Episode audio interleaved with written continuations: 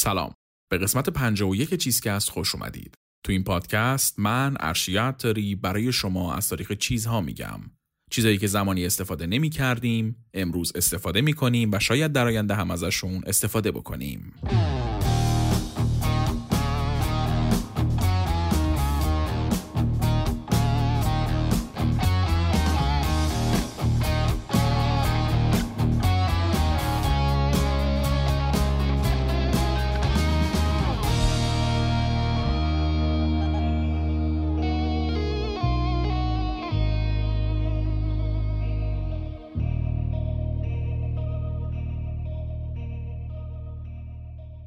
تو این قسمت می‌خوایم قصه بستنی رو تعریف کنیم.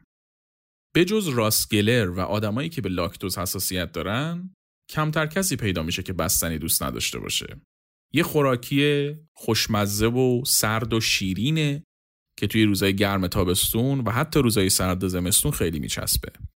ترکیباتش هم به شکل ابتدایی شیر و خامه و تخم مرغ و تم دهنده است و توی دمای پایین انقدر همش می‌زنن تا میشه اینی که هست. تصور اکثر ما هم اینطوریه که بستنی یک اختراع مدرنه به خاطر اینکه تکنولوژی منجمد کردن و فریزر و اینا اختراعی تازه و مدرنن دیگه.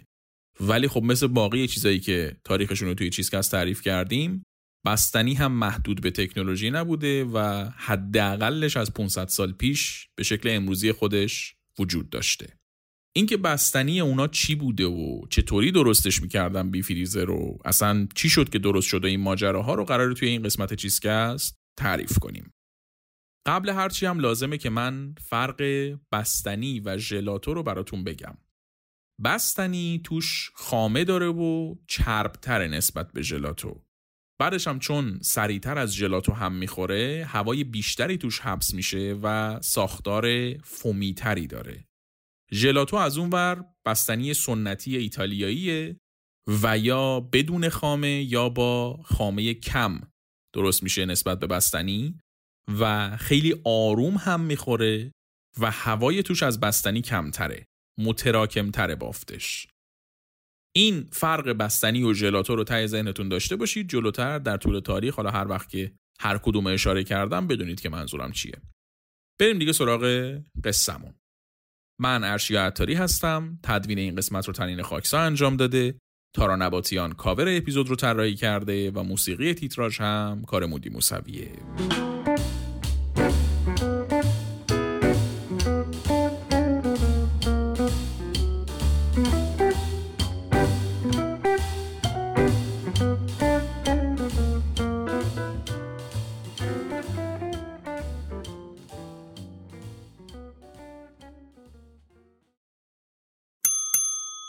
اسپانسر این قسمت چیزکست قهوه دیسروه قهوه دیسرو یک برند جدید قهوه است که هدفش اینه که قهوه با کیفیت و ماهرانه به دست شما برسونه. میان از سراسر دنیا دونه های قهوه با کیفیت رو بر اساس پروفایل عطر و طعم انتخاب می‌کنن، وارد ایران می‌کنن، بعد با دستان ماهر و ماشینالات بروز و پیشرفته و دقیق اینا رو برشته می‌کنن. برش هم توی بسته‌بندی ویژه قهوه که عطر و طعمش رو حفظ می‌کنه تحویل شما میدن. اگر دوست دارید که طعم یک قهوه با کیفیتی که اصولی تولید شده رو بچشید می‌تونید برید توی وبسایتشون diestrocoffee.com و قهوه تازه برشت دیسترو رو سفارش بدید. ارسالش هم به همه جای ایران برای شما رایگانه. اسپانسر این قسمت چیزکست قهوه دیسترو ماجرای بستنی از دوران باستان شروع میشه. آدما تو اون زمان تنها منبع سرمایی که بهش دسترسی داشتن چی بود؟ برف و یخ. در نتیجه اولین دسرای سرد هم همین برف و یخ بود. ایرانی باستان مثلا تو این قضیه خیلی معروفن. جز اولین مردمایی بودن که مصرف می‌کردن یخ و برف و زمان هخامنشیان می اومدن برف و جمع می‌کردن برفای تمیز رو جمع می‌کردن و بهش شیره انگور و گلاب و این چیزا می‌زدن و تبدیل می‌شد به یک دسر خنک که تو همون زمستون هم باید خورده می‌شد. نمی‌شد برف و نگه داشت دیگه. توی تابستون که هوا گرم بود قاعدتا برفی تو دستشون نبود. اما یخ و می‌شد نگه داشت. چطوری؟ یه چاله هایی درست می‌کردن و یخهای خیلی بزرگی رو توش میذاشتن و درش رو میبستن. و این زیادی یخها و زیر زمین بودنش باعث می‌شد که یخها آب نشن و بشه توی فصلهای گرمم ازشون استفاده کرد. از اونجایی هم که یه سری چاله بودن که یخ توشون بود اسمشون شد یخچال. تو اپیزود یخچال مفصل تر توضیح دادم دربارش. در واقع ایرانیا بستنی نداشتن دسر یخی داشتن بستنی که با شیر باشه هنوز سر کلش توی دنیا پیدا نشده بود. اولین ملتی که اومدن شیر رو به این ترکیب یخی اضافه کردن چینیا بودن. زمان سلسله هان چین یعنی طرفای سال 200 قبل از میلاد چینیا می اومدن برنج شفته شده رو با شیر و اصل قاطی می‌کردن یه سری ادویه هم بهش می‌زدن و یک ترکیب شیر برنج تور می‌شد بعد اینو برمی داشتن می بردن توی کوها لای برفا میذاشتن تا یخ بزنه. نتیجه می‌شد یک چیزی شبیه فالوده. می‌شد مثلا شیر برنج یخ زده. این اولین ترکیب یخی تاریخی که توش شیر وجود داشته. این سیستم دسر سرد ساختن با شیر بین چینیا هی نسلا در نسل میگرده و هی انواع و اقسام مختلف پیدا می‌کنه تا زمانی که می‌رسیم به دوره سلسله تانگ چین یعنی قرن هفت و هشت میلادی. تو این دوره دیگه چینیا سعی و خطاهاشون رو کرده بودن و رسیده بودن به یک ترکیب ثابتی برای این شیر یخی. چیکار می‌کردن؟ میومدن شیر رو میجوشوندن میذاشتن تخمیر بشه تبدیل به یه چیز ماستور بشه و بعدش بهش آرد اضافه می‌کردن تا قلیز بشه و بعدش می اومدن این ترکیب رو میریختن توی قیفای فلزی و این قیفای فلزی رو فرو می‌کردن توی سطلهای بزرگ یخ و این سرمای یخ باعث می‌شد که محلول توی اون قیفا یخ ببنده و بشه یک دسر سرد شیری. یخ هم از توی همون مخزنهای یخش رو می آوردن دیگه تو هر فصلی می‌شد یخ جور کرد. تا سالها این ترکیب دست چینیا بود و کسی آنچنان سمتش نمی‌رفت غیر چینیا خود چینی هم البته خانواده های اشرافی و سلطنتیشون از این چیزا میخوردن دیگه. قاعدتا مردم عادی دسترسی به شیر نداشتن و دسترسی به یخ هم نداشتن. از زمانهای قدیم بین چین و باقی ملت ها این تجارت وجود داشت. اینجوری نبود که چینیا ایزوله باشن و بقیه نفهمن که اینا چی دارن. و این ترکیبه هم به باقی کشورهای همسایه یه جورایی معرفی شده بود. ولی کسی به اون شکل دنبالش نمی‌رفت دیگه چون گفتیم یخ زیاد لازم داشت. یخ هم چیز گرون و کمیابی بود هر کسی نمی‌تونست تهیهش کنه. گذشت و گذشت تا اینکه اواخر قرن 13 میلادی یک جوون جویای نام ونیزی تصمیم گرفت شال و کلا کنه و را بیفته به سمت دنیای شرق. اسم این گلپسر چی بود؟ مارکوپولو.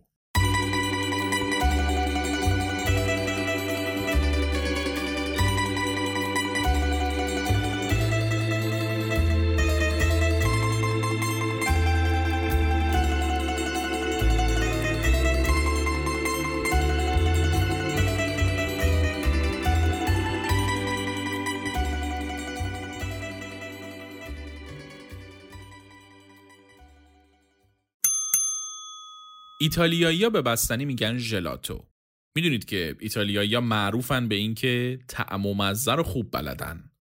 بنابراین بستنی هاشون یعنی ژلاتو هاشون امضا داره جذابیت و شخصیت خاص خودشو داره.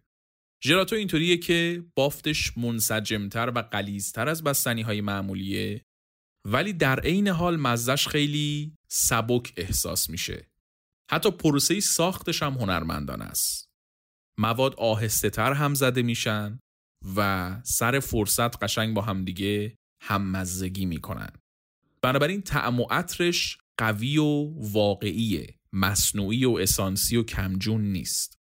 اسپانسر این قسمت چیزکست ژلاتوی کاله است. ژلاتوی کاله چهار تا طعم داره. زعفرونی و کاراملی آلو و شاتوت. ژلاتوهای میوه‌ای کاله کلا بدون شیره و چربیش هم صفر صفره تا چهل درصدم میوه خالص داره توش بخوام توصیفش کنم یه همچین شکلیه یک ترکیبی از میوه و آب میوه طبیعی سرد که مزه و بوی میوش قوی منتشر میشه و اون جوانه های چشایی رو تازه می‌کنه. اسپانسر این قسمت چیسکست ژلاتوی کاله. ونیز قرن 13 جای عجیب غریبی بود. قبل اینکه بریم سراغ مارکو پولو باید یکم درباره خود ونیز صحبت کنیم. ونیز یک شهر نیست یک منطقه است که توش صد و خورده جزیره کنار همدیگن و انقدر هم سطح دریان و فاصله بینشون کمه که بینشون کانالای آبی وجود داره و بین این جزیره ها با قایق حرکت می‌کنن. تا قبل از سقوط امپراتوری روم غربی که قرن پنجم باشه اینا یه سری جزیره ایزوله بودن توی امپراتوری روم که با ماهیگیری روزگارشون رو میگذروندن و کسی هم همچین کاری به کارشون نداشت. بعد از اینکه روم سقوط کرد و اون اقوام بربر ریختن توی خاک امپراتوری و خاکش رو به توبره کشیدن خیلی ها فرار کردن اومدن ونیز. ونیز از اونجایی که همش آب بودیم بر برش و بین جزیره ها هم کانالای خیلی تنگی وجود داشت حمله بهش سخت بود و کسی به سمتش نمی اومد. این شد که ونیز یک رونقی گرفت و جمعیتش یکم زیادتر شدن. اما جرقه اصلی که ونیز و ونیز کرد اینا نبود. ونیز موقعیت جغرافیایی خیلی خوبی داشت. از این ور به غرب و اروپا را داشت و از اون ورم به شرق و بیزانس و حکومت های مسلمون. حواسمون هم باشه دیگه. توی دوره ای از تاریخ هستیم که حکومت های مسلمون سمت شرق اوضاع مالی خوبی دارن وضعیتشون خوب شده بعد از دوران طلایی اسلام. چین برای خودش ابرقدرتیه. هند از اونور محصولات خیلی جالبی داره برای غربیا. در نتیجه این تمایل برای ارتباط بین شرق و غرب وجود داره. در نتیجه ونیز این پتانسیل رو داشت که تبدیل بشه به یک شاهراه تجاری خیلی مهم. طرفای قرن 12 13 میلادی ونیزیا شروع کردن همه تخم مرغاشون رو گذاشتن توی یک سبد. تجارت نمک. دولت حتی میومد سوبسید می‌داد به تاجرها که نمک وارد کنن و بفروشن. و این تاجرها هم که به این واسطه وضعشون خیلی خوب شده بود می‌رفتن از کشورهای شرقی که پر از ادویه مختلف بودن ادویه وارد می‌کردن و میآوردن ونیز. این شد که تو قرن 13 که ماجرای ما بهش رسیده بود ونیز تبدیل شده بود به پایتخت تجارت ادویه دنیا. انقدر بزرگ و مهم بود این مارکت ونیز که اگه مهمترین منطقه تجاری اون زمان هم حسابش نکنیم قطعا جز مهمترین ها به حساب میاد. هر روز کلی کشتی از همه جای دنیا می اومدن و محصولاشون رو توی بازار ونیز میفروختن و از ونیز جنس میخریدن و میبردن. از هر ملیتی که فکر کنید توی ونیز تاجر پیدا می‌شد. این مردم ونیز اصلا تاجر به دنیا می اومدن و تاجر بزرگ می شدن. تو فیلم دیدین این دفتر شرکت های وال استریت رو که نشون میدن چطوریه؟ شلوغ پلوغه همه دارن پشت تلفن داد و بیداد می‌کنن همه چی سریع اتفاق میفته هزار تا معامله در هر دقیقه انجام میشه. ونیز قرن سیزده قشنگ همچین شکلی داشت تو بازار ادویه. تو همچین فضاییه که مارکوپولو به دنیا میاد. باباش مثل هر ونیزی زرنگی تاجر بود و با خاورمیانه تجارت می‌کرد. یکم بعد از اینکه مارکوپولو به دنیا میاد باباش پا میشه میره سمت شرق میره یه سفر تجاری. میره سمت قسطنطنیه و بعدش هم قلمروی کوبلای خان مغول و اون سمتا کلن این مارکوی ماجرای ما هم بین فک فامیلاشون که همه تاجر بودن بزرگ میشه و کم کم اصول تجارت خارجی و ارتباط گرفتن با خارجی ها و این چیزها رو یاد می‌گیره. باباشینا که برمیگردن از مسافرت این مارکوپولو دیگه نوجوان شده بوده. این میشه که وقتی باباش و اموش خواستن دوباره برن سمت شرق اینم پیله می‌کنه که باشون بره. و این میشه که سفر 24 ساله مارکوپولو شروع میشه و در طول سفراش به چین و ایران و باقی جاهای آسیا سر می‌زنه و از هر جا هم یه چیزی می‌گیره. چیزی هم که خاص می‌کرد سفر مارکوپولو رو این بود که یادداشت می‌کرد هرچی رو که می‌دید. مکتوب می‌کرد دیدههاش رو مشاهداتش رو. و همین هم شد که بعدا تونست سفرنامهش رو بنویسه و مردم اروپا رو آشناتر کنه با دنیای شرق. البته که هم خود مارکوپولو و هم سفرنامهش خیلی حاشیه دارن. خیلی ها میگن اصلا اکثر سفرنامهش رو از روی شنیده ها نوشته و اصلا توی اون مکانهایی که اونجا نوشته نرفته و پاش اصلا به چین نرسیده و این حرفا.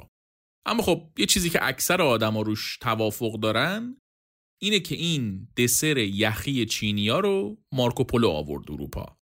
یعنی یه جورایی واسطه ورود بستنی به اروپا مارکوپولو بود. رسپیشو در واقع آورد اروپا.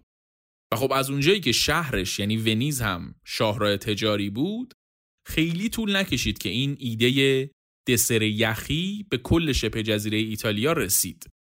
اما این همه قصه نبود. مارکوپولو دسر یخی رو آورده بود ونیز. و از اونجایی که هنوز ایتالیا به شکل کشور وجود نداره ونیز هم یک منطقه ای بود توی این شبه جزیره ایتالیا مستقل از باقی مناطق. شبه جزیره ایتالیا که میگم کشور منظورم نیست دیگه یه منطقه است. یکی دیگه از مناطق این اطراف که توی قصه ما خیلی مهمه سیسیل بود. حدود دو قرن قبل ماجرای مارکوپولو سیسیل جلوی ارتش مسلمونا شکست خورده بود و تسخیر شده بود. مسلمونایی که سیسیلو گرفته بودن هم فرهنگ غذاییشون شبیه همون مردم خاورمیانه ای بود که دسرای یخی داشتن دیگه. این شد که یک دسر یخی به اسم شربت وارد سیسیل شد. شربت در واقع آبقند یخ زده بود که مسلمونا به عنوان دسر میخوردنش. البته این چیزی که دارم میگم بر اساس منابع انگلیسی زبان دیگه معلوم نیستش که آیا شربتی که اون مسلمونا میخوردن همین شربت ماست غربیا منجمدش می‌کردن یا اینکه نه؟ این شربتی که صحبتشو داریم می‌کنیم مثلا یک دسر منجمدی بوده. ولی خب این چیزی که سیسیلیا میخوردن و بهش می‌گفتن شربت با همین اسم آبقند یخ زده بود. و اینقدر ازش استقبال زیاد بود که حتی بعد از اینکه مسلمونا توی قرن ده سیسیل رو از دست دادن. شربت توی فرهنگ غذایی سیسیلیا موند و آشپزای سیسیلی همچنان درستش می‌کردن. اما خب سیسیل یک منطقه جدا بود تا همین 150 سال پیش که جزء ایتالیا شد زیر پرچم هزار تا کشور مختلف رفته بود. از یونان و اسپانیا بگیر تا وایکینگا. واسه همین تک و تنها نمی‌تونست روی فرهنگ غذایی کل ایتالیا تاثیر بذاره. زور ونیز بیشتر بود. اما خب تا همین امروز هم بین ونیز و سیسیل دعواست که کی اولین بار بستنی رو ساخت. پس تا اینجای قصه سیسیلی ها شربت داشتن و مارکوپولو دسر یخی آورده بود ونیز. این شد که مردم این شبه جزیره ایتالیا که با concept دسر یخی دیگه آشنا شده بودن بعد از یک کم سعی و خطا رسیدن به یک دسر یخی که مخصوص خودشون بود. چی؟ سوربت یا سوربی سوربت آب میوه یخ زده بود. اینا می اومدن آب میوه رو با یه شیرین کننده ای که حالا مثلا اصل بود اون موقع قاطی می‌کردن و میذاشتنش توی یک ظرف یخی تا یخ بزنه. یه چیزی مثل بستنی یخی یا مثلا یخ در بهشت خودمون. تو همین قرن سیزده مردم خاورمیانه متوجه یک فرایند علمی مهم میشن. اینکه وقتی شما به یخ یک مقدار زیادی نمک اضافه کنی راحتتر ذوب میشه و از اونجایی که ذوب شدن یخ یک عمل گرماگیره یک فرایند گرماگیره یخ از محیط اطرافش گرما می‌گیره. در نتیجه هرچی کنارش باشه دماش کم میشه دیگه چون یخ گرماش رو می‌کشه به خودش. پس ما اگر بیایم توی یک ظرفی یخ بریزیم و روی یخ کلی نمک بریزیم و بعد بیایم یک ظرفی از یک مایه ای رو بذاریم توش مایه سری یخ میبنده. یه جورایی فریزر دستی این. ولی خب تا قرن 16 هم تقریبا طول کشید که این تکنیک برسه به اروپا. اروپاییایی که داشتن تست می‌کردن این متدای مختلف رو. ایتالیایی ها که توی قرن 16 هم این تکنیک رو یاد گرفتن اومدن و توی این دسرای یخیشون ازش استفاده کردن. و این شد که ساختن سربت عملیتر و عملیتر شد و کم کم سربت توی ایتالیا معروف شد و خانواده های اشرافی به عنوان دسر شروع کردن خوردنش چون ساختنش دیگه راحت تر شده بود. چرا حالا خانواده های اشرافی؟ چون دسر گرونی بود. هم یخ خیلی گرون بود و هم نمک. این شده بود که سربت و کلا دسرای سرد مال اشراف بود.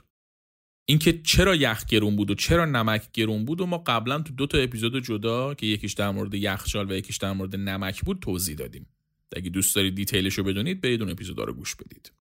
حالا یکی از این خانواده های اشرافی ایتالیایی خاندان مدیچی بودن. اینا اون زمان همه کاره فلورانس بودن. خیلی خیلی بانفوذ بودن. عملا همه کار توی فلورانس از زیر نظر اینا میگذشت. یه جورایی راکفلر فلورانس بودن فلورانس در واقع یک دوکنشین بود که یک بخشی از امپراتوری مقدس روم به حساب می اومد. ولی خب این خاندان مدیچی عملا دوکهاش بودن و حکومت را انداخته بودن توش.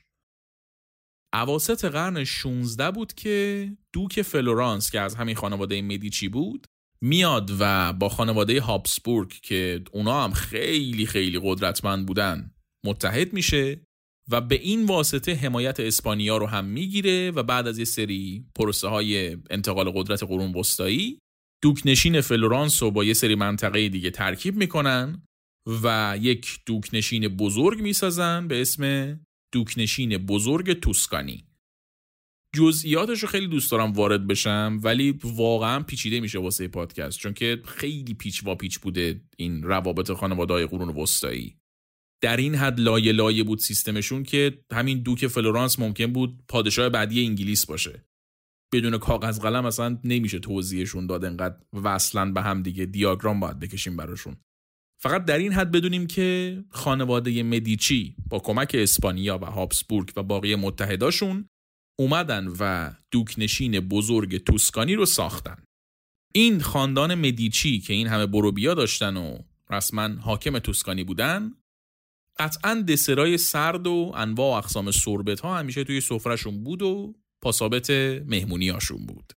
اما تو یکی از این مهمونیا که قرار بود از اسپانیا مهمون داشته باشن دیگه می‌خواستن سنگ تموم بذارن. گفتیم دیگه اسپانیا متحدشون بود.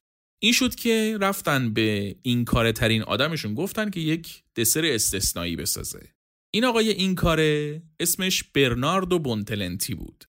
اصلا فامیلیش یعنی بونتلنتی میشه خوش استعداد. اونجوری که من ترجمه کردم. این آقای بونتلنتی واقعا همه کاره بود.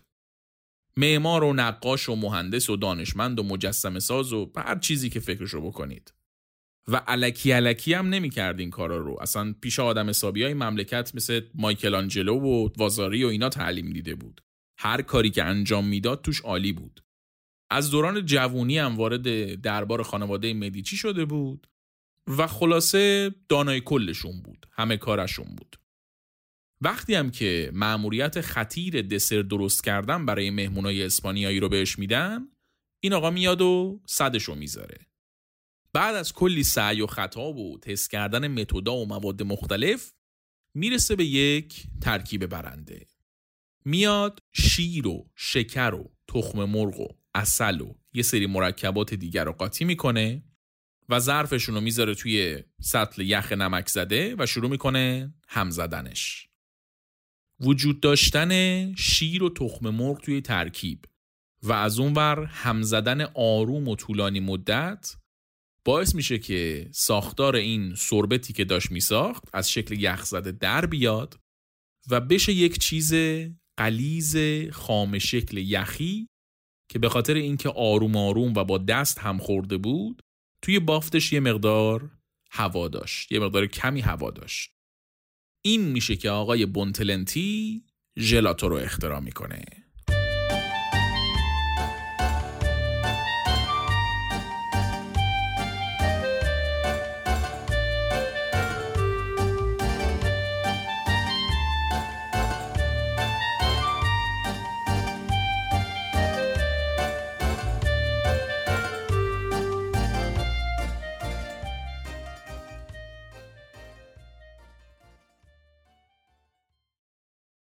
بونتلنتی که ژلاتو رو ساخت و برای مدیچیا سرو کرد خیلی خیلی ازش استقبال شد.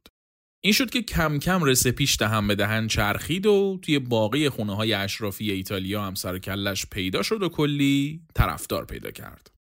این خاندان مدیچی هم که گفتیم کلا توی اروپا خیلی خرشون برو داشت دیگه مدام در حال ازدواج کردن با باقی خانواده ها بودن با همه فامیل بودن در نتیجه این وصلت های اشرافی همسر هنری دوم پادشاه فرانسه از همین خاندان مدیچی بود. خانم کاترین مدیچی. یعنی ملکه فرانسه هم از مدیچیا بود. و خب خیلی هم طول نمی‌کشه که خبرها بهش می‌رسه و می‌فهمه که بونتلنتی تو کاخ مدیچیا چه شاهکاری ساخته. این میشه که به واسطه ملکه کاترین مدیچی بستنی وارد فرانسه میشه. و از اونجایی که فرانسوی عاشق خامه بودن و رو هر چیزی خامه می‌زدن به این ژلاتوی ایتالیایی هم خامه می‌زنن. نتیجه چی میشه؟ یک ترکیب قلیزتر و خامه تر که بهش می‌گفتن خامه یخزده. که این کلمه به انگلیسی که ترجمه شد شد همین آیس کریم. اینجا بود که تازه بستنی به شکلی که ما میشناسیمش به وجود اومد. البته که هنوز تکنولوژی لازم برای سریع هم زدنش نبود که توش هوای بیشتر بکنن. ولی خب این بافت خامه طور رو اینجا بود که پیدا کرد و بستنی به وجود اومد. بستنی که اینجا وجود داشت یک ترکیب شیری خامه ای بود و یه حالت کرتور داشت. از اینجا به بعد کم کم توی ایتالیا و توی فرانسه آشپزا شروع می‌کنن بازی کردن با تعم دهنده های مختلف و درست کردن تعمای جدید بستنی که از اون حالت صرفا شیری خامه‌ای کره‌ای درش بیارن. وانیل و شکلات اون زمان اعیونی بودن. فقط توی آشپزخونه اشراف پیدا می شدن. شکلات البته یکم شاید دیرتر اومد. ولی خیلی طول نکشید که توی این دسر لوکس جدید جاشون رو پیدا کردن و بستنی های وانیلی و شکلاتی و اینا هم تا حدودی میشه گفت به وجود اومدن. اما غیر از اینا یه سری تعمای غیر متعارف هم داشتن بستنی ها مثلا بستنی پنیر پارمزان داشتیم. یا بستنی مارچوبه یا بستنی فلفل. انواع و اقسام مختلف پیدا کرده بودن بستنی ها و این اشراف فرانسوی مدام در حال تست کردن تعمای جدید بستنی بودن. خب از اونجایی هم که همه اروپا اون دوره با هم فامیل بودن خیلی هم طول نکشید که پای بستنی از فرانسه رسید به انگلیس و از انگلیس هم پاش رسید به آمریکای مستعمره انگلیس. اولین آمریکاییایی که بستنی خوردن اشراف آمریکایی بودن. در واقع همون آدمایی بودن که بعدن شدن سردمدار استقلال آمریکا از بریتانیا. آدمایی مثل تامس جفرسون و بنجامین فرانکلین و خود جورج واشنگتن و آدمای اینطوری. و انقدر اینا عاشق بستنی بودن که مصرف بستنی اینا توی تابستون از کل بستنی انگلیس هم بیشتر می‌شد بعضی وقتا. بعد از استقلال آمریکا و کشور شدنش از اونجایی که سازنده های آمریکا عشق بستنی بودن جامعه آمریکایی هم یواش یواش با بستنی آشنا شد. البته که همچنان خوراکی لوکس و شیکی به حساب می اومد یخ خیلی گرون بود دیگه. گذشت و گذشت تا اینکه توی قرن 19 میلادی یک کارآفرین آمریکایی به اسم تودر میاد و شروع می‌کنه به تولید گسترده یخ. تا قبل از اون یخ خیلی محدود و به شکل طبیعی ساخته می‌شد و می‌رسید به دست اشراف که بذارن توی یختونای بزرگشون. ولی این آقای تودر اومد و کلی مزرعه یخ درست کرد. که توش می اومدن دریاچه های مصنوعی می ساختن یخ بزنه. بعد این یخی که کاشته بودن رو می‌رفتن برداشت می‌کردن میبریدنش و تیکه تیکش می‌کردن و میفروختن. این آقای تودر رسما توی بازار یخ آمریکا و دنیا یک انقلابی راه انداخت و یه تنه باعث شد که یخ از اون محصول لوکس تبدیل بشه به یک محصولی که همه توی خونه هاشون داشته باشن. دلیل این که دارم اینقدر این ماجرای توده رو خلاصه میگم واسه اینه که توی اپیزود یخچال قشنگ مفصل تعریف کردم براتون دیگه. اینجا دیگه تکرارش نمی‌کنم. در این حد بدونیم که قرن 19 به لطف این آقای تودر و شرکتش دیگه همه توی آمریکا یخ داشتن و یخ دیگه لوکس نبود. و خب با ارزون تر شدن یخ بستنی هم از اون فرمت اشرافی خودش خارج شد و دیگه هر کسی هر جا می‌تونست بستنی بخره و بخوره. همین زمان هم هست که یک خانومی به اسم نانسی جانسون میاد و یک دستگاه مکانیکی بستنی سازی درست می‌کنه که توش یخ و نمک رو میریختی و هندلش رو میچرخوندی. این ظرف بستنی رو توی این یخ نمکدار تون هم می‌زد و بستنی درست می‌کرد. اجرایی یه سطلی بود که توش یخ و نمک داشتی. یه سطل دیگه توش بود. این سطل دومیه که توش بود بستنی رو میریخت توش موادش رو این تون تون تون تون میچرخید با هندل. و خب چون بستنی دیگه در دسترس همه بود و طرفدار زیاد داشت این دستگاه هم خیلی خوب گل کرد و مخترعای مختلف هم هی اومدن بهتر و بهترش کردن. البته که همچنان با یخ کار می‌کرد سیستم دیگه. وابسته به یخ بود. یکم بعدش این دستگاهه توی مقیاس صنعتی و بزرگم ساخته میشه و خیلی طول نمی‌کشه که یه نفر تو ذهنش لامپ روشن میشه که بیاد و کارخونه یه بستنی بزنه این شد که اولین کارخونه بستنی سازی توی پنسیلوانیای آمریکا تأسیس میشه. این کارخونه بستنی بندی شده تولید می‌کرد. به لطف همین دستگاه بستنی سازه تولید بستنی به لطف همین دستگاه بستنی ساز قابل انجام بود براشون. اما چالش اصلیشون نگهداری و انتقال بستنی بود. چون خب هنوز فریزر درست نشده بود دیگه برای جابجایی بستنیا باید اطرافشون رو پر یخ می‌کردن و یخم پایدار نبود آب می‌شد و کلا کلی کسافتکاری داشت و خیلی راحت نبود این سیستم جابجایی بستنی اما خب در هر صورت این سیستم کارخونه بستنی استارتش رو اینجا زده بود. اینا این بستنیه رو میفرستادن به رستوران و کافه های مختلف و اونا هم برای مردم سروشون می‌کردن. محصول خونگی نیست به اون شکل دیگه. مردم تو خونهشون هنوز یخچال ندارن. از این جعبه هایی دارن که توش یخ می‌ذارن مواد خنک نگه میداره. در نتیجه کسی برای خونش بستنی نمی‌گیره بذاره توی یخچالش. توی مغازه ها میفروشن.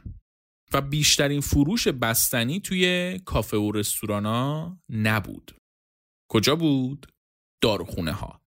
اپیزود نوشابه رو اگه یادتون باشه قسمت قبلی.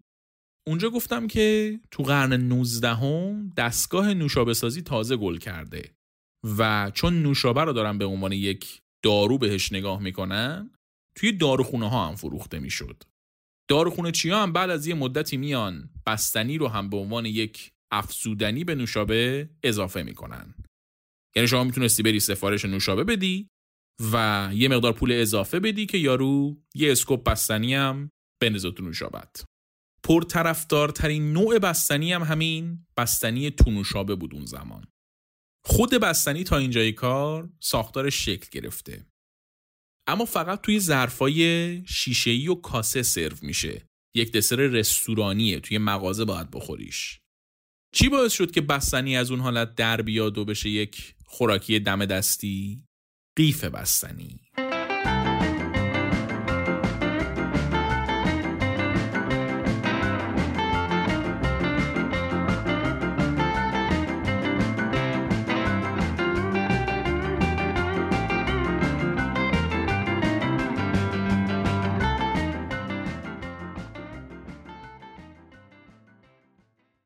وارد قرن بیستم که شدیم بستنی دیگه جای خودش رو کامل پیدا کرده بود. مخصوصا اینکه از اواخر قرن 19 این ایده یخچال فریزر شکل گرفته بود و طرحش هی بهتر و بهتر شده بود و استفاده صنعتی شروع شده بود. البته که فقط تو کارخونه ها فعلا ازش استفاده می‌شد.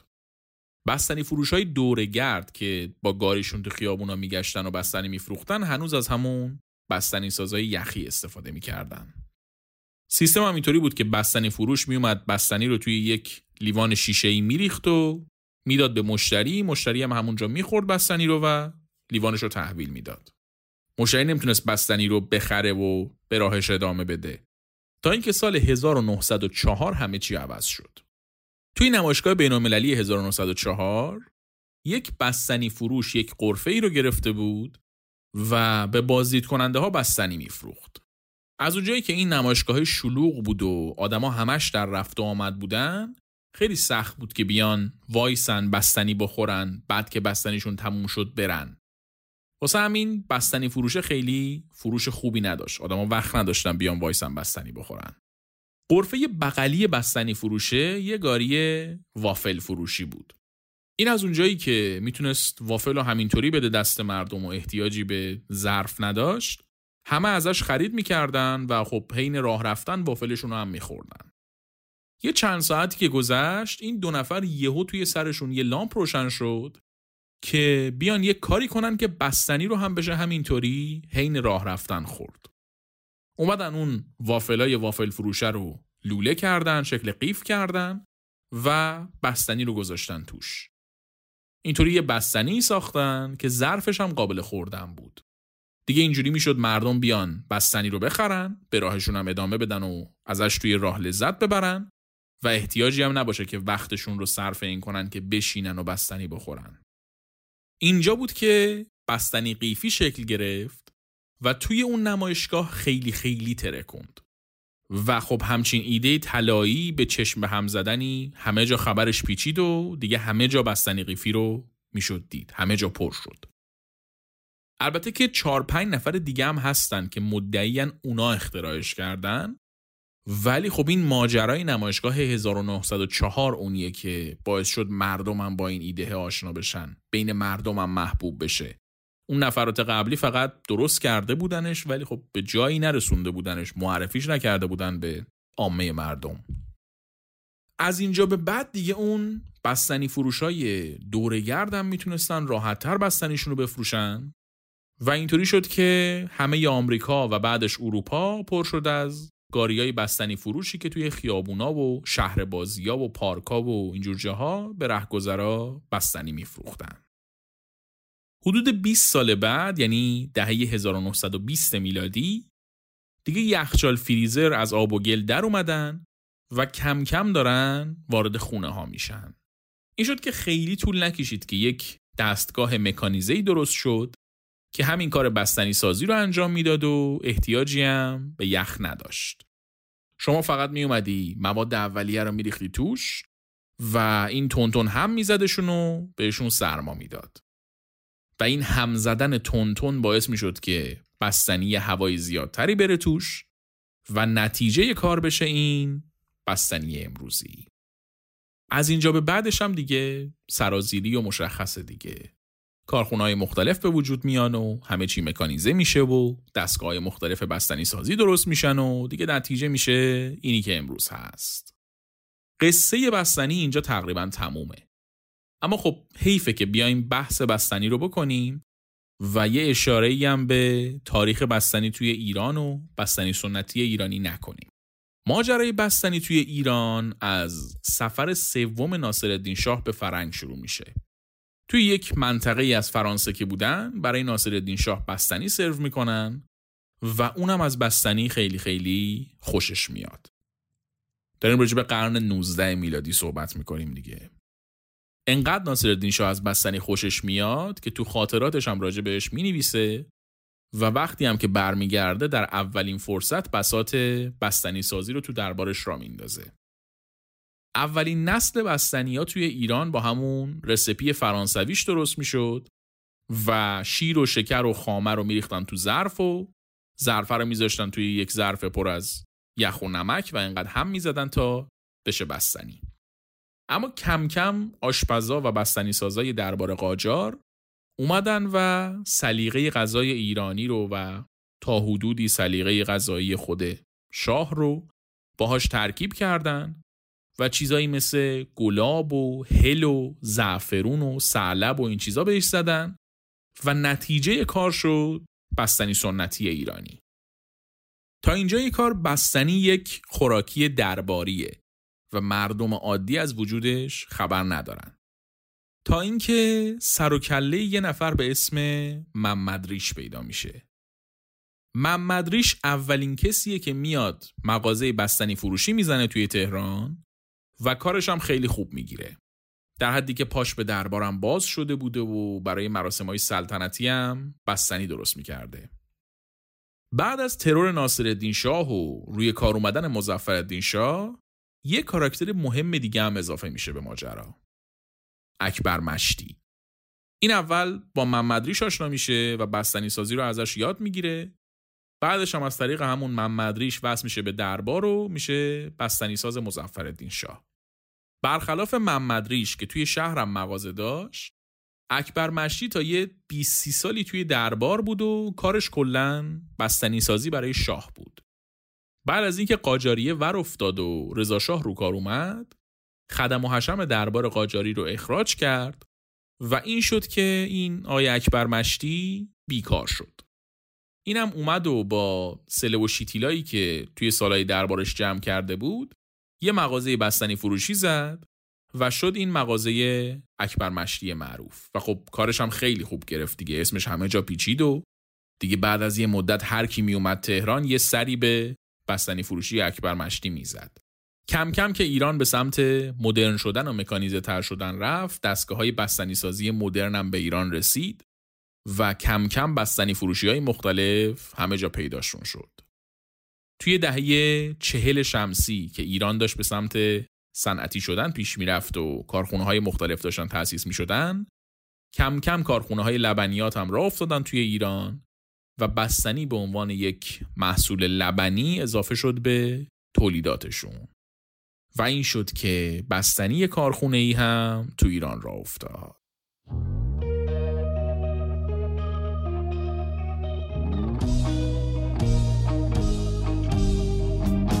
چیزی که شنیدید قسمت 51 چیزکست بود. چیزکست هر سه هفته یک بار روزای دوشنبه منتشر میشه. و می‌تونید روی تمام اپلیکیشن های پادگیر مثل Castbox و Apple Podcast و Spotify بشنویدش. علاوه بر اینها اپیزودا توی کانال تلگراممون هم با یک اپیزود تاخیر منتشر میشن. اگه از اپیزودهای چیزکست خوشتون اومده به بقیه هم معرفیشون کنید شاید اونا هم خوششون بیاد. برای حمایت مالی از چیزکست هم می‌تونید از لینک سایت هامی باش که توی توضیحات اپیزود هست استفاده کنید. ممنون از اینکه شنونده چیزکست هستید سه هفته دیگه با یه چیز دیگه برمیگردیم.